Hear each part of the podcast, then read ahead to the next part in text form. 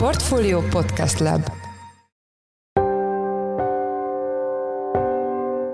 Mindenkit üdvözlünk, ez a Portfolio Checklist december 6-án kedden. Mai műsorunk első részében arról lesz szó, hogy bőségesnek egyáltalán nem nevezhető a magyar devizatartalék mértéke, a keddi EU-s fejlemények pedig még távolabb is löktek minket attól, hogy a helyzet tartósan pozitív irányba változzon. A másik ilyen fontos mutató pedig a három havi import, tehát ez arról szól, hogy egy ország a három havi importját tudja fedezni a devizatartalékból. Ebben a mutatóban talán még rosszabbul állunk. Tehát ott már alacsonyabb a devizatartalék, mint a három havi import. Ugye az elszálló földgáz árak miatt az importunk jelentősen megugrott az elmúlt hónapokban, és a devizatartalék növekedése ezzel nem tartott lépést. A témával kapcsolatban Beke Károly, a portfólió makroelemzője volt a vendégünk. Műsorunk második részében azzal foglalkozunk, hogy újabb szektor nézhet szembe jelentős kormányzati beavatkozással, ezúttal a biztosítók piacán jöhet szorosabb állami kontroll és a jelenleginél aktívabb központi szerepvállalás. Erről Palkó Istvánt, portálunk pénzügy rovatának vezető elemzőjét kérdeztük. Én Forrás Dávid vagyok, a Portfolio Podcast Lab szerkesztője, ez pedig a checklist december 6-án. Miután kedden Varga Mihály pénzügyminiszter az Európai Unió pénzügyminisztereket tömörítő tanácsában megvétózta az Ukrajnának biztosítandó 18 milliárd eurós hitelcsomag jóváhagyását, a testület levette napirendjéről a magyar EU-s pénzek kérdését. Ez azt jelenti, hogy még inkább kitolódott mind a magyar helyreállítási terv elfogadása, mint pedig annak a kérdésnek a rendezése, hogy hazánk mikortól és mennyi felzárkóztatási pénzhez férhet hozzá. Ennek megfelelően egyre kínzóbbá válik a magyar devizatartalék kérdése, melynek szintje elégséges, de nem bőséges, amit az elmúlt időszak intézkedései alapján úgy tűnik, hogy a magyar gazdaságpolitika is érzékel. A témával kapcsolatban itt van velünk Beke Károly, a portfólió makroelemzője. Szia Karcsi, üdvözöllek a műsorban. Sziasztok! Első kérdésem, hogy mekkora devizatartalékkal rendelkezik Magyarország, és milyen főbb kiadási tételeket kell a közeljövőben ebből a pénzből fedezni? Ugye a legfrissebb adatok szerint október végén 36,9 milliárd euró volt az MNB nemzetközi tartalékainak összege, tehát ez az a a, a tartalék mennyiség, amiből gazdálkodhat a jegybank, illetve a kormány. Általában ebből a, a, a nemzetközi tartalékból sok tételt fedeznek, gyakorlatilag bármikor, amikor, amikor bármire a, a kormánynak vagy az államnak devizára van szüksége, akkor ezt általában ebből teszik meg, hiszen akkor nem okoz a, a piacon forint gyengülést az, hogyha a piacon váltják a devizát. Tehát most amilyen állandó tétel szokott lenni, az általában a, a, a devizakötvények utáni kamatfizetés, illetve a, a devizakötvény lejáratkor a tőke visszafizetése. Ugye folyamatosan vannak Magyarországnak kibocsátott devizakötvényei, amik folyamatosan járnak le, és az ezek utáni kamatot, illetve tőkét ebből fedezik, illetve vannak rendkívüli helyzetek, vagy egyedi tételek, ilyen volt például a koronavírus járvány idején a lélegeztetőgépek beszerzése, vagy például most az energiaszámla kiegyenlítése, amit ugye október közepe óta szintén a jegybank biztosít a devizatartalék tartalék terhére, tehát bejelentették október közepén, hogy az energiaimportőr társaságoknak biztosítják a szükséges devizát.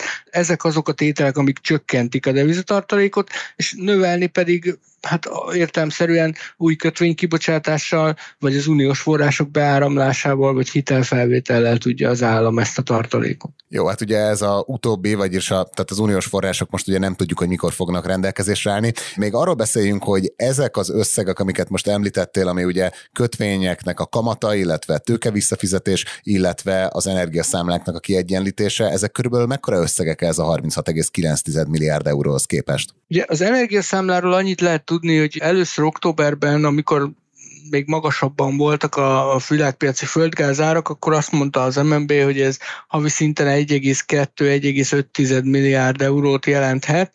Aztán legutóbb már az alacsonyabb földgázárak mellett úgy fogalmaztak, hogy ez most már közelebb van a havi 1 milliárd euróhoz. Tehát ez nagyságrendileg egy ilyen 1 milliárd euró körüli havi összeg. A kamatfizetés az egy kisebb összeg, az folyamatosan van, tehát amikor az egyes kötvénysorozatoknak van a forduló napja, akkor ott folyamatosan kamatot kell fizetni, fizetni, ez, ez nem egy egyszeri tétel, tehát ez az év során folyamatosan jelentkezik. A, a tőkelejáratnál ott pedig azt lehet mondani, hogy jövő februárban lesz legközelebb egy közel egy milliárd dolláros lejárata a magyar államnak, amit vissza kell fizetnie. 900 millió dollár felett volt ennek a papírnak legutóbb a piaci állománya, ami lejár majd február elején. Tehát ezek azok, amik a közeljövőben megjelennek. Tehát nagyjából a november-decemberi energiaszámla az mondjuk egy ilyen bő 2 milliárd euró, a februári kötvény lejárat az még egy milliárd euró, tehát az mondjuk egy ilyen 3 milliárd körül, és akkor menet közben még a, a, kamatfizetések, illetve hát nem tudjuk, hogy mi lesz a január-februári energiaszámlával, hiszen a jegybank első körben az év végéig vállalta ennek a kifizetését,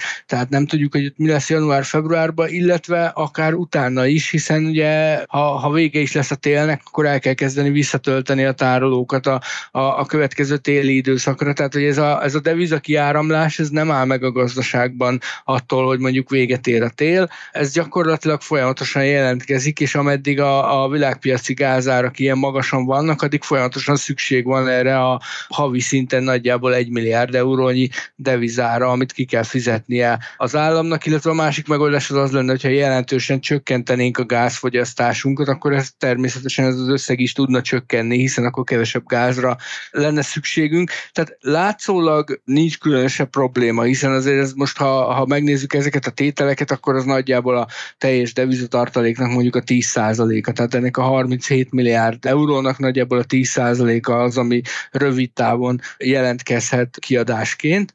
A probléma abból lehet, hogy ugye azt senki sem szereti, hogyha nulla a devizatartaléka. Tehát vannak erre vonatkozó nemzetközi sztenderdek, hogy mekkora devizatartalékkal kell rendelkeznie egy országnak, vagy mekkora devizatartalék az ideális, és az általában nem nulla. Igen, erről akartalak kérdezni, hogy ugye a legtöbb monetáris szakember ezt a Gidotti Greenspan mutatót tartja egy ilyen mértéknek, ami alá nem szerencsés, hogyha lesüljed egy országnak a devizatartaléka. Ez alapján mennyi ez a minimális szint Magyarország tekintetében jelenleg, és egyáltalán mit jelent pontosan ez a mutató? Igen, ugye két ilyen nemzetközi legelfogadott mutató van. Az egyik ez a, az általad is említett Guidotti Greenspan szabály, ami, ami egy összetettebb mutató, ott a, a rövid külső adósságot vizsgálják, tehát azt nézik, hogy az egy éven belül lejáró külső adóssága mekkora egy országnak, és azt gondolják, hogy legalább annak a szintjét el kell érnie a, a deviza tartaléknak. Tehát ennek az az értelme, hogy magyarra lefordítva, ha egy ország a következő egy évben nem jut deviza forráshoz sehonnan, sem a piacról, sem hitelből, sem uniós forrásból, akkor is túl tudja élni úgymond a következő egy évet, tehát van annyi tartaléka. Ezt a mutatót jelenleg mintegy 4 milliárd euróval haladja meg a magyar devizatartalék. Tehát ha azt gondoljuk, hogy nagyjából ez a 3,5-4 milliárd euró kiáramolhat rövid távon, akkor veszélybe kerülhet ennek a Guidotti Greenspan szabálynak a teljesülése. Ugye ez, ez semmilyen gyakorlati következménnyel nem jár, tehát nincs egy olyan nemzetközi intézmény, aki vizsgálja ezt a mutatót, és akkor figyelmezteti Magyarországot, hogy, hogy mondjuk alá mentünk, vagy bármi, de azért a befektetők szemében ez egy elég erősen figyelt mutató, amikor egy ország sérülékenységét nézik. Tehát félő, hogyha mondjuk ez alá a Guidotti Greenspan szabály alá csökkenne a jegybank devizatartaléka, akkor akkor az a forint szempontjából ismét egy eladói nyomást válthatna ki, hiszen a, a, a befektetők ezt negatívan értékelnék. A másik ilyen fontos mutató pedig a három havi import, tehát ez arról szól, hogy a, egy ország a három havi importját tudja fedezni a devizatartalékból. Ebben a mutatóban talán még rosszabbul állunk. Tehát ott már alacsonyabb a devizatartalék, mint a három havi import. Ugye az elszálló földgáz árak miatt az importunk jelentősen megugrott az elmúlt hónapokban, és a devizatartalék növe növekedése ezzel nem tartott lépést. Ugye már említetted, hogy az egyik módja lenne a magyar deviza tartalék hiszlelásának, hogyha jönnének EU-s pénzek, ugye most ez a mai döntéssel egy kicsit még távolabb került, ugye kibocsáthatnánk kötvényt is, ezt miért nem tesszük meg? Ja, ennek több oka is van, tehát bármikor kiléphet egy ország a nemzetközi kötvénypiacra, most azt látjuk, hogy a környezet ebből a szempontból nem támogató. Tehát egyrészt ugye a közvetlen szomszédunkban zajlik egy háború, ami a kelet-közép-európai országokat kiemelten érinti. A befektetők szemében most nem vonzó célpontok ezek az országok, főleg egy emelkedő globális kamatkörnyezetben, amikor a nagy jegybankok folyamatosan emelik a, a kamatot. Tehát nagyjából most már az elmúlt egy-két hónapban azt lehetett megfigyelni a piacon, hogy nem nagyon keresik a, a kelet-közép-európai papírokat a befektetők, nehéz így kilépni a piacra. A másik tényező pedig az, hogy az uniós források bizonytalansága az itt is megjelenik, tehát ha el is tudnánk adni devizakötvényt, akkor az árazásában ez éreztetné a hatását, az, hogy nem tudjuk, hogy mi lesz az uniós forrásokkal a következő hónapokban, vagy mikor jutunk gyakorlatban pénzhez. Tehát, hogy ezt a befektetők továbbra is egy kockázatként értékelik, és beárazzák a, a magyar kötvényekbe. Tehát nem biztos, hogy, hogy most kedvező feltételekkel tudnánk kibocsátani. Valószínűleg ki tudna bocsátani devizakötvényt Magyarország, de nem biztos, hogy jó feltételekkel, és nem biztos, hogy ezt így meg akarja próbálni az adósságkezelő vagy a kormányzat egészen addig, amíg erre nincs feltétlenül szükség. Igen, ugye ma írtál egy elég részletes elemzést a magyar devizatartalékról, itt viszont ebben írsz olyan intézkedésekről is, amik a közelmúltban történtek, és ami alapján azt gondolhatjuk, hogy a gazdaságpolitika is érzékeli, hogy Magyarországnak nem éppen bőséges a devizatartaléka. Hogy próbáljuk bővíteni a mozgásterünket? Igen, hát ez, amiről beszéltünk, hogy ezeket a bizonyos nemzetközi szabályokat, vagy mutatókat lassan eléri, vagy már az egyik mutatóban el is érte a, a jegybank devizatartaléka, tehát nem mondható bőségesnek, és nem tudjuk, hogy mikor jön be további deviza, és éppen ezért az elmúlt hetekben egy elég erős törekvés látszik arra nézve a kormányzat, illetve az adósságkezelő részéről, hogy ezt a mozgásteret egy kicsit bővítse. Itt több olyan intézkedést is összeírtam, ami, amivel kapcsolatban kommunikál publikálta az AKK, de csak röviden egy szükszavú közleményben. Ugye még október végén volt egy másfél milliárd eurós rulírozó hitelkeretről való megállapodás, amit kilenc magyar és nemzetközi bankkal kötött az adóságkezelő. Ez gyakorlatilag azt jelenti, hogy ezt a másfél milliárd eurós hitelkeretet szükség esetén lehívhatja Magyarország. Tehát nem hívtuk le, nem növeli az adóságot, de ez egyfajta puffert jelent. Tehát ha úgy ítéljük meg, hogy, hogy, hogy kevés a devizánk és szükség van rá, akkor ezt lehívhatjuk. November közepén 1 milliárd euró értékben bocsátott ki zöld euró kötvényt az adósságkezelő, ugye ez is növeli a devizatartalékot, majd rá két napra a kínai piacon is nagyjából 300 millió dollár összegben bocsátottunk ki szintén zöld kötvényt, tehát ilyen kifejezetten környezettudatos vagy energiahatékonysági célokat szolgáló forrást vontunk be, illetve nemrég november végén volt egy zárt körű kötvény kibocsátás, amikor a két 2041-es lejáratú dollárkötvényre 400 millió dollár értékben emelt rá az adósságkezelő. Ez gyakorlatilag úgy nézett ki, hogy egy befektető direktben megkereste az AKK-t azzal, hogy ő szeretne venni ebből a kötvényből, az AKK pedig azt mondta, hogy rendben van. És ugye ez még 2011-ben lett kibocsátva ez a papír, most rábocsátottak egy ilyen zárt körű tranzakció keretében. Tehát ha megnézzük, akkor ezeket összeadva nagyjából másfél milliárd eurót sikerült bevonni, az elmúlt hetekben, illetve további másfél milliárd euróról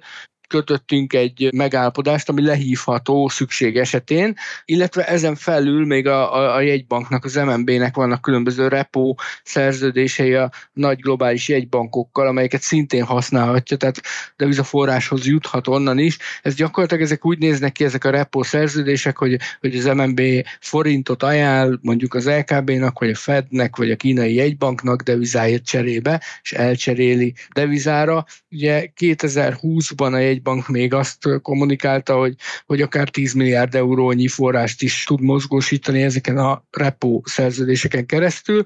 Nem tudjuk, hogy ezek közül melyik járt le, vagy melyik az, amit nem hosszabbítottak meg, de, de az biztosra vehető, hogy onnan is azért egy több milliárd eurónyi forrás mozgatható lenne, hogyha szükséges. Akkor, hogyha ilyen összefoglalást akarnánk adni, akkor az mennyire állja meg a helyét, hogy a, a helyzet az nem szörnyű, de valamennyire fokozódik a nyomás a, a, a magyar államon. Igen, hát ahogy azt eddig is mondtuk már az elmúlt hónapokban, Magyarország nincs államcsőd közelben, ki tudja egyenlíteni a lejáró mind forint, mind deviza adósságait, de a következő hónapokban, 2023 elején előállhat egy olyan helyzet, amikor több devizára van szükség, és valahonnan extra devizaforrást kell előteremtenie, és az látszik, hogy, hogy ezt a kormányzat is érzékeli, és zajlik egy ezzel kapcsolatos védőháló kiépítése. Tehát, hogy ha szükséges, akkor ezt a devizaforrást elő tudjuk teremteni, és mondjuk ne már hónapra kelljen kilépni a devizapiacra, és hirtelen 5 milliárd euró értékben eladni devizakötvényt, most mondok egy példát, hanem legyen egyfajta puffer, egyfajta védőháló, amit ilyenkor fel tudunk használni.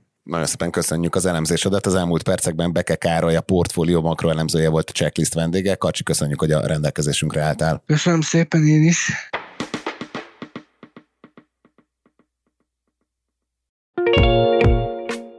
Hamarosan folytatódik a műsor, de most a szintén a portfólió csoporthoz tartozó Pénzcentrum első Yard című üzleti karrierutakat feldolgozó podcast sorozatának új epizódját szeretném a figyelmetbe ajánlani, mely Harsányi Zsoltról szól. Az 1966-ban született Harsányi az egyik legvagyonosabb magyar, a hazai agrárium fontos figurája. Más érdekeltségei mellett alapítása óta tulajdonosa az Axiál Kft-nek, mely egyebek mellett mezőgazdasági gépek kereskedelmével foglalkozik gyakorlatilag a rendszerváltás óta óta. Ennek megfelelően Harsányi Zsolt pályáján keresztül jól bemutatható a magyar agrárium elmúlt 30 éves története. A műsorban beszéltünk más témák mellett a TS rendszer széteséséről, a több szempontból zavaros 90-es évekről, az EU-s csatlakozás hozta lehetőségekről és kívásokról, de természetesen szó volt a klímaváltozás agráriumra gyakorolt hatásáról, és arról is, hogy Harsányi hogy éli meg azt, hogy vállalkozásai a legvagyonosabb magyarok közé repítették. Ha csak most értesülsz az első Yard című podcast sorozatról, akkor egyfelől azt javaslom, hogy kövessd be a csatornát, hogy mostantól ne maradj le a havonta megjelenő új epizódokról. Másfelől pedig nézz szét a korábbi műsorok között, ahol olyan vezető gazdasági szakemberek karrier sztoriát dolgoztuk már fel, mint a Futurál tulaj Futó Péter, az ex-pénzügyminiszter Oszkó Péter, vagy a nemrég energiaügyi miniszternek kinevezett Lantos Csaba. Tehát még egyszer, a podcast csatorna neve Első Yard, most pedig folytatódik a Portfolio Checklist.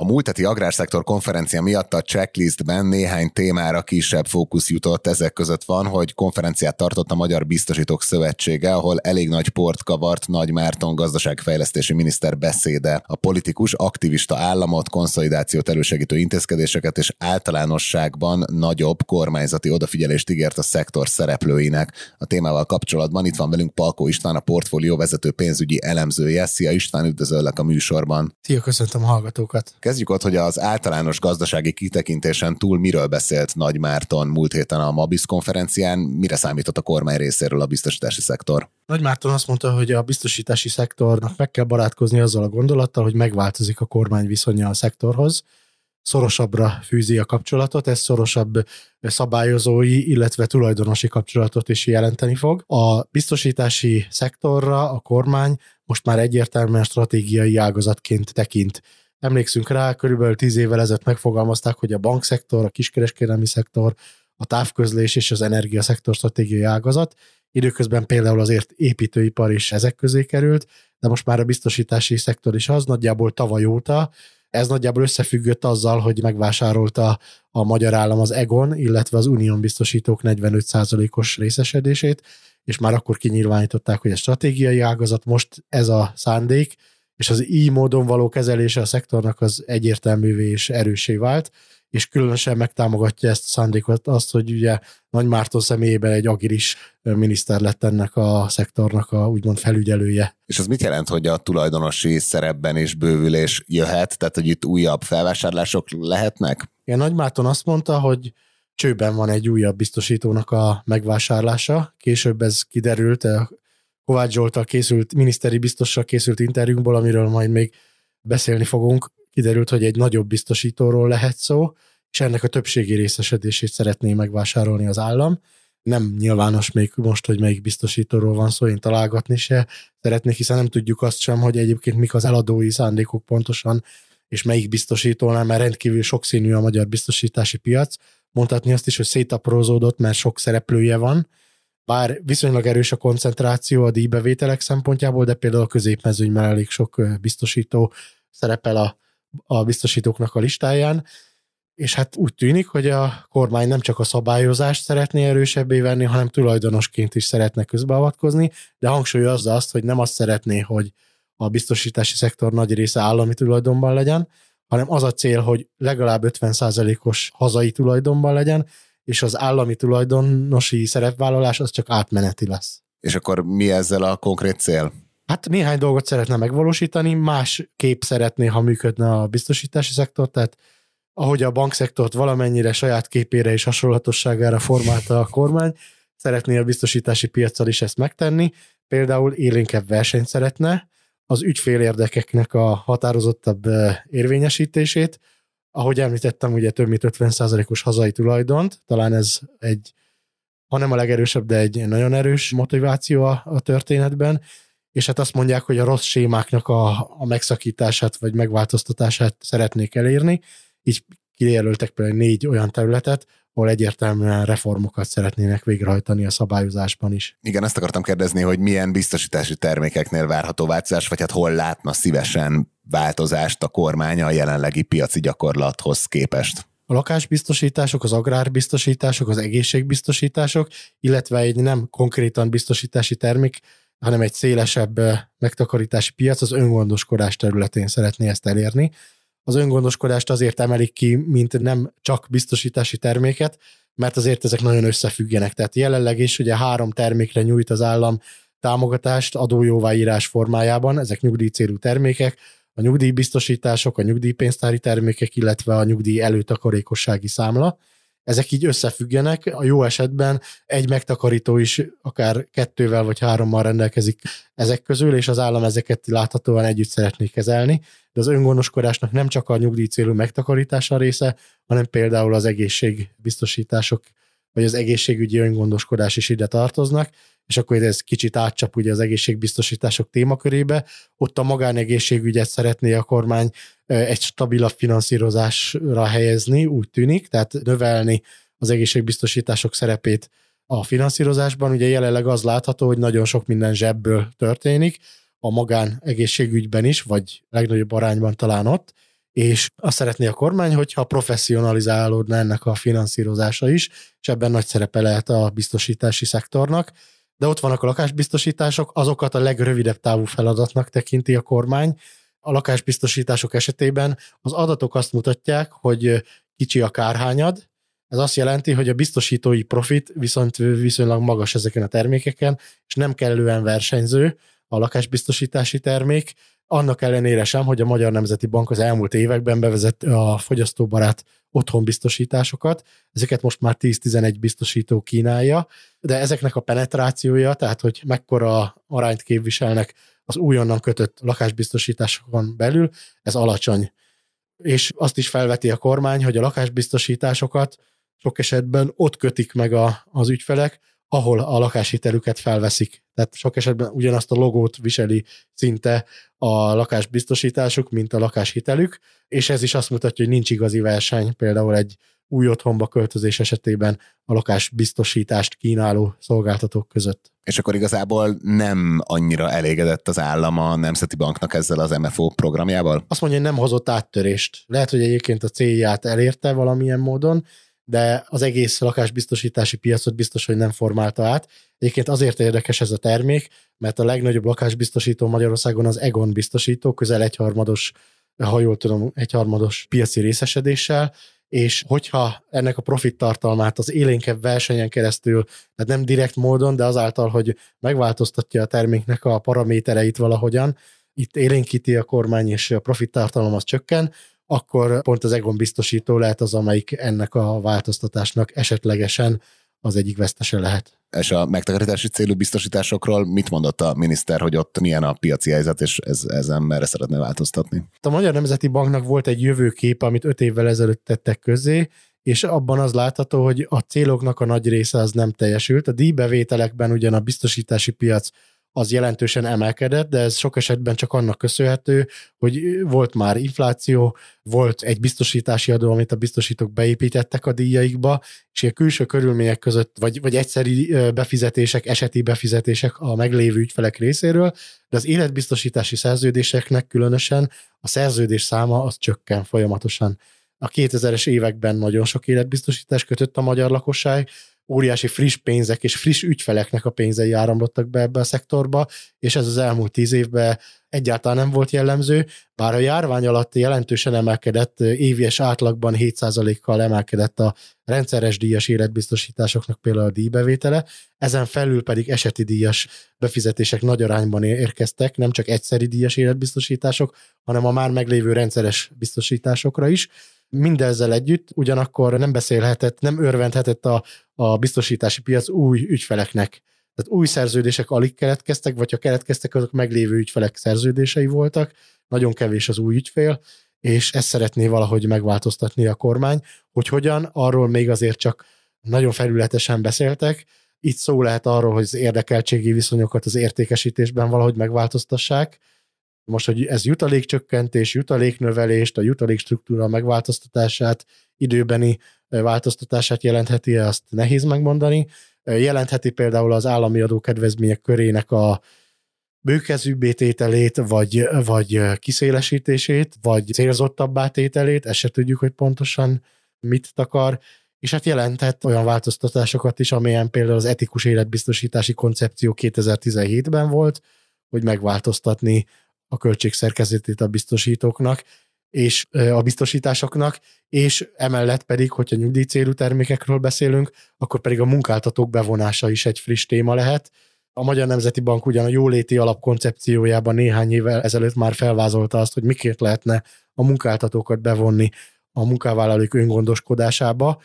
Ezt is akár egy mintaként tekintheti a kormány. Én úgy, úgy veszem észre, hogy nyitottak arra is, hogy egy ilyen koncepciót végigbeszéljenek a szakmával. Ugye kedden megjelent egy interjú, amit már most említettél is az interjú első részében, Kovács Zsolt biztosítási piacért felelős miniszteri biztossal, aki ugye egyben a hamarosan a működését Alfa néven folytató Egon biztosító állam által delegált igazgatósági tagja is. Ő milyen problémákat fogalmazott meg a biztosítási piaccal kapcsolatban, és elárult-e többet az állam tervezett térnyeréséről? Ugyanazt fejtettek ki, csak részletesebben, mint amit Nagy Márton elmondott. Amit még nem említettünk, az például az agrárbiztosításoknak a területe. Ott például két párhuzamos rendszer, egy állami kárenyhítési rendszer, illetve egy díjtámogatással segített magánbiztosítási rendszer működik. Úgy tűnik, hogy ez egy olyan terület, ahol egy központosított megoldást szeretne elérni a kormány. Itt is a legfontosabb probléma az alacsony penetráció. Egyébként a lakásbiztosításoknál Magyarország élen jár Európában a penetrációban, ha nem is az első helyen van, de a elsők között található. De nagyon sok háztartásnak van lakásbiztosítása. Ott az a probléma, hogy az értékkövetés nem valósul meg, különösen ebben a magas inflációs környezetben. Tehát, hogyha kár esemény van, akkor nagy valószínűséggel csalódás éri az ügyfeleknek a, a jelentős részét, mert a kárnak csak egy részére vállal fedezetet a biztosító, olyan arányban, amilyen arányban a fedezet értékét a díjfizetéssel lefedezte az ügyfél. Az agárbiztosítások esetében ellentétes a helyzet a penetráció szempontjából, ott alacsony a penetráció, volt 15 és 20 százalék között lehetett például az aszálykárok esetében a biztosítási fedezettség. Ugye óriási aszálykár érte a, a magyar mezőgazdaságot az idei nyáron, de ennek csak egy kis részét tudták állni a magyar biztosítók, mert egyszerűen nem volt rá biztosítás de így is egyébként a magyar biztosítóknak a kárkifizetése asszály miatt 40 milliárd forint volt.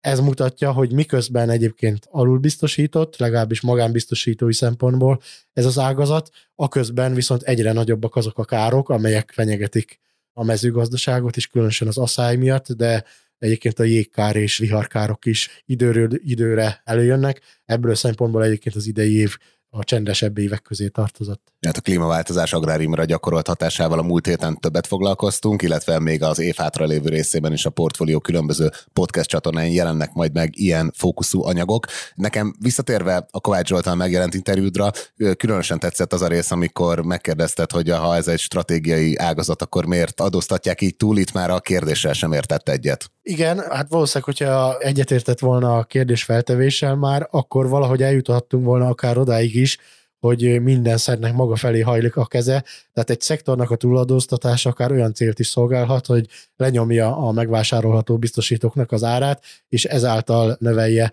az állami tulajdont vagy a hazai tulajdont a magyar biztosítási szektorban. Ugyanakkor látni kell azt, hogy valóban én, én egyértelműen azt képviselem, hogy túladóztatott a magyar biztosítási szektor. Van kétféle nagy különadója van a szektornak, van a 2012 környékén, tehát már tíz évvel ezelőtt bevezetett biztosítási adó. Átmeneti. Valahogy igen, akkor én is úgy emlékszem, hogy átmeneti jellege volt ez meghirdetve, biztosítási adó, ami a nem életbiztosításokat sújtotta, volt az úgynevezett baleseti adó, amit ebbe beépítettek, így most már a KGFB-t, a kaszkót és egyéb vagyonbiztosításokat érint ez az adó, tehát lényegében majdnem minden nem életbiztosítást. Létezett ez. Ebből az idei évben 115 milliárd forintos bevételt remél a költségvetési törvény szerint a, a kormány. Ennél valószínűleg magasabb is lehet.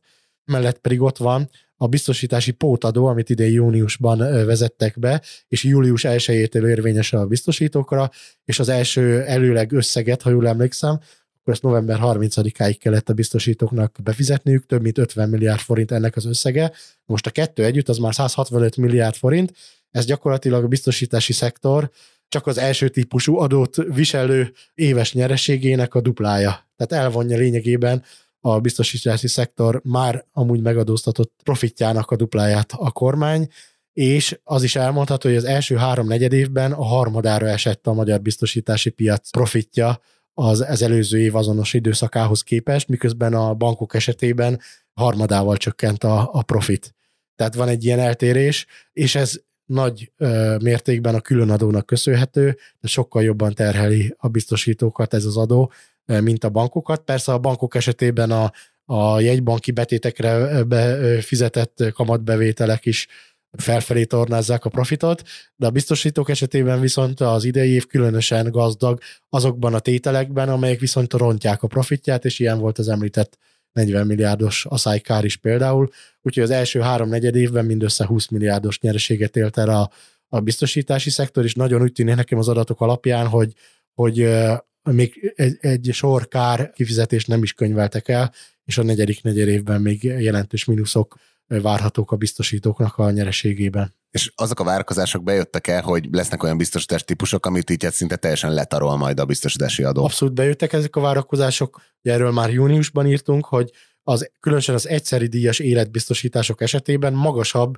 az adónak a kulcsa, mint ezeknek a biztosításoknak a profit tartalma. Ugye nem nyilvános, hogy mekkora profitot érnek el a biztosítók ezeken a termékeken egészen pontosan, de azért minden biztosítótól lényegében ezt hallani. Ezeknek az életbiztosításoknak a díjbevétele, egyszeri díjasok, ezért gyakorlatilag minden új értékesítés díjbevételként is szinte megjelenik az adatokban. Ez 60%-kal visszaesett 2021 Q3-ról 2022 harmadik negyedévére.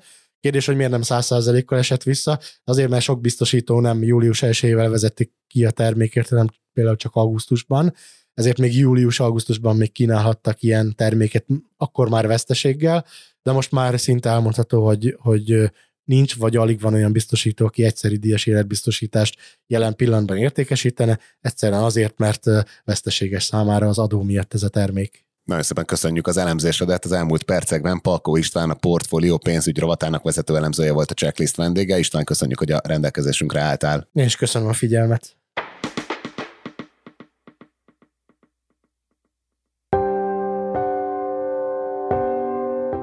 Ez volt már a Checklist, a Portfolio munkanapokon megjelenő podcastje. Ha tetszett az adás, iratkozz fel podcast csatornánkra a Spotify-on, az Apple Podcast-en, a Google Podcast-en, vagy bárhol, ahová podcastekért jársz. Ha segítenél nekünk abban, hogy minél több hallgatóhoz eljussunk, akkor arra kérünk, hogy értékeld a checklistet azon a platformon, ahol követsz minket. A mai adás elkészítésében közreműködött Bánhidi Bálint, a szerkesztő pedig én, Forrás Dávid voltam. Új adással holnap, azaz szerdán 5-kor jelentkezünk, addig is minden jót kívánunk, sziasztok! thank you